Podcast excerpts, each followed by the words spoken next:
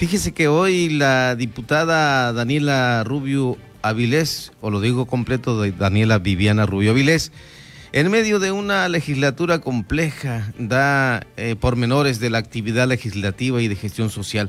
Rindió su informe, pues. ¿Cómo está? Buenas noches, diputada.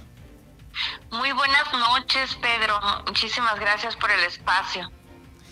Eh, pues denos aquí también algunos pormenores eh, para aprovechar eh, las ondas hercianas y que el auditorio conozca de lo que hoy ofreció en su informe. Sí, gracias. Pues como cada año este, se rendí mi informe legislativo, bueno, mi segundo informe legislativo en el que sin duda en esta ocasión hablamos de, producto legislativo que ya lo había yo mencionado en algunas ocasiones, en que la ciudadanía lo que quiere escuchar es el resultado de, nuestro, de nuestra gestión. Y así fue, eh, hablé de la reforma, yo creo que de las más significativas para mí, que fue la elevación de las penas mínimas y las penas altas en los delitos sexuales, en el delito de violencia familiar en el delito de, este, de violencia sexual hacia, hacia provocada en contra de los menores de edad. También tuve la oportunidad de informar que integramos, bueno, que desde el Congreso del Estado aprobamos la integración de un consejo eh, con la intención de erradicar el ganado en carretera. Esto ya había venido siendo un reclamo por parte de la sociedad, puesto que como sabemos que en nuestras carreteras pues hay, siempre ha habido una problemática y pues en accidentes carreteros que han causado pues daño al patrimonio y en muchos de los casos hasta la muerte de los de los pasajeros o los conductores del vehículo. Este consejo tiene como fin que lleve a cabo los estudios de, de la situación jurídica o administrativa y de los tres órganos de gobierno, tres órdenes de gobierno, perdón, debe de integrarse. Quien preside este consejo es el Procurador General de Justicia. Él apenas aperturó este consejo. Su primera sesión fue en marzo del presente año, pero pues como ustedes saben, con todo lo que se ha venido viviendo por la pandemia, me parece que no ha vuelto a sesionar. Sin embargo, es una reforma bastante completa.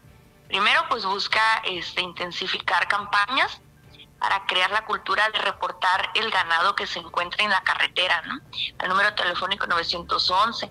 Es decir, que tiene como objetivo involucrar a las, a las autoridades, ya sea policiales o administrativas. Y a mí me parece que es un gran avance. Seguramente de momento no está solventando la problemática, pero habría que hacer un llamado a que se vuelva a, a integrar, ¿verdad? El Consejo a que vuelvan a sesionar. También este, tuve la oportunidad de exponer lo que hicimos en, materia de, seguridad pública. El año pasado se, se presentó, bueno, más bien se emitió la ley de, desaparición forzada de personas para el estado de Baja California Sur. Y pues esta, esta ley es con un instrumento, amplía los instrumentos legales para el fiscal y la comisión de para desaparición de personas que también fue creada recientemente.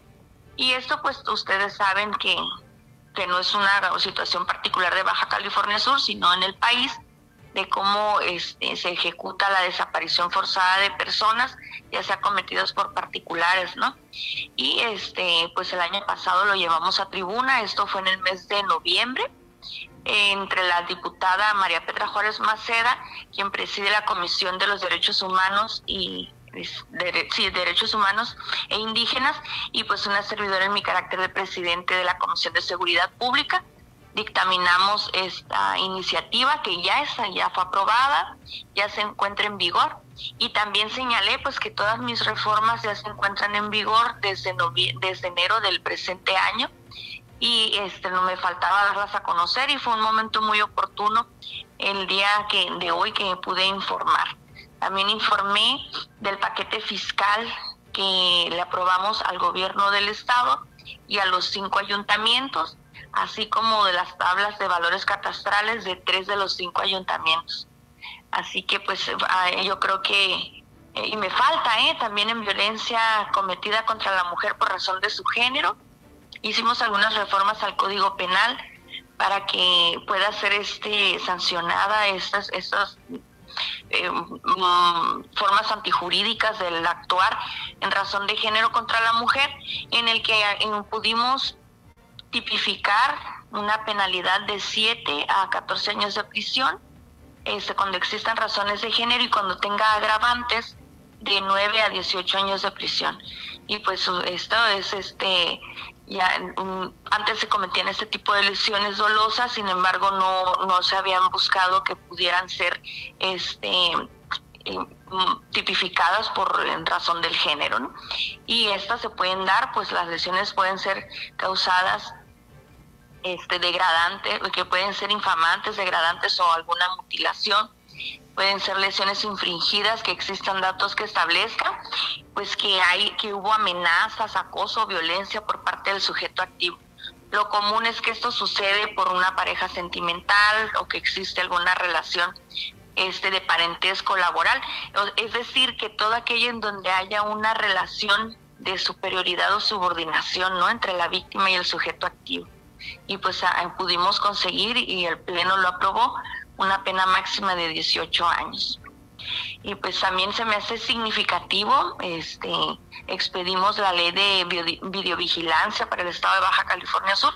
Había una ley vigente, sin embargo, pues todos los métodos este, tecnológicos, pues, tú sabes que se van este, actualizando, toda la tecnología siempre está este, actualizándose, hay que estar a la vanguardia y emitimos una nueva ley de videovigilancia. También esta fue aprobada en el mes de, de diciembre para finalizar el año 2019 y este fue publicada ya en el boletín oficial del gobierno del estado en enero del presente año, ya está en vigor, está la creación ahorita del reglamento por parte de la Secretaría de Seguridad Pública y quien preside este consejo, porque también se tiene que integrar un consejo, es el secretario de Seguridad Pública, el capitán Germán Wong López. Y pues bueno, esto tiene la finalidad de pues tener una mayor vigilancia tanto en la vía pública como en, lugares privados, llámese domicilios, establecimientos comerciales, etcétera. Y por supuesto que cuidando siempre el contenido de los videos, ¿no? Que pueden ser este aportados en la investigación de algún delito que se haya cometido. Diputada, son las 8 de la noche con 24 minutos. Para, para cerrar, yo le, yo le preguntaría, eh, todo esto eh, pues ha avanzado de manera eh, importante en cuanto a lo que usted tiene en los temas. Me imagino que tiene más, pero hubo un par de ocasiones en que eh, desde que fue presidenta del, del, Congreso, eh, pues los dejaron prácticamente fuera y no se, afuera y no se avanzó. Sí, mira, ahorita yo iba por la segunda parte de esto en cuanto a que si ya habíamos trabajado en la procuración y la, impartición de justicia, ya estábamos reformando las leyes que, nos pueden facilitar la procuración y la impartición de justicia, lo que procedía para, para mi ver y el estudio que habíamos hecho mi equipo de trabajo y una servidora era trabajar en materia de prevención en prevención del delito. Y para esto vamos a iniciar este, unos foros de, de, prevención integrados con personal de, de la Dirección de Prevención del Delito de la Secretaría de Seguridad Pública y con personal de la Universidad Autónoma para llevarlo este tipo de prevención del delito, sobre todo en materia sexual, delitos sexuales, pero pues con lo de la pandemia eh, nos frenamos y además por, por como tú lo mencionas, por la situación del Congreso del Estado, que nos absorbió muchísimo tiempo en un litigio que si bien es cierto, ahorita estamos en, están, bueno, eh, parados en subyúdice esperando una resolución de fondo de la Corte, pues cuando menos ya pudimos volver a nuestras actividades. Y pues mientras no haya una resolución de fondo, pues este no podemos ser más productivos en cuanto al eh, bueno en materia de legislación. Perfecto.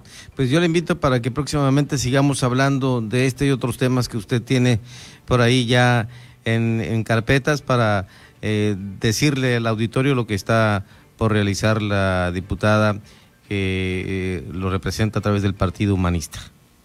Sí, muchísimas gracias, Pedro. Eh, decirle a la, a la ciudadanía que ahorita vamos a entrar en el trabajo de recibir a los secretarios del gabinete del Poder Ejecutivo, este, van a rendir sus comparecencias como cada año, como lo marca la ley reglamentaria, y vamos a estar trabajando en ello a partir de este miércoles del sí, del miércoles de esta semana y en el paquete fiscal del, del gobierno del estado. Le agradezco, muchas gracias y buenas noches. Muchas gracias, Pedro. Hasta luego. Que descansen. Igualmente.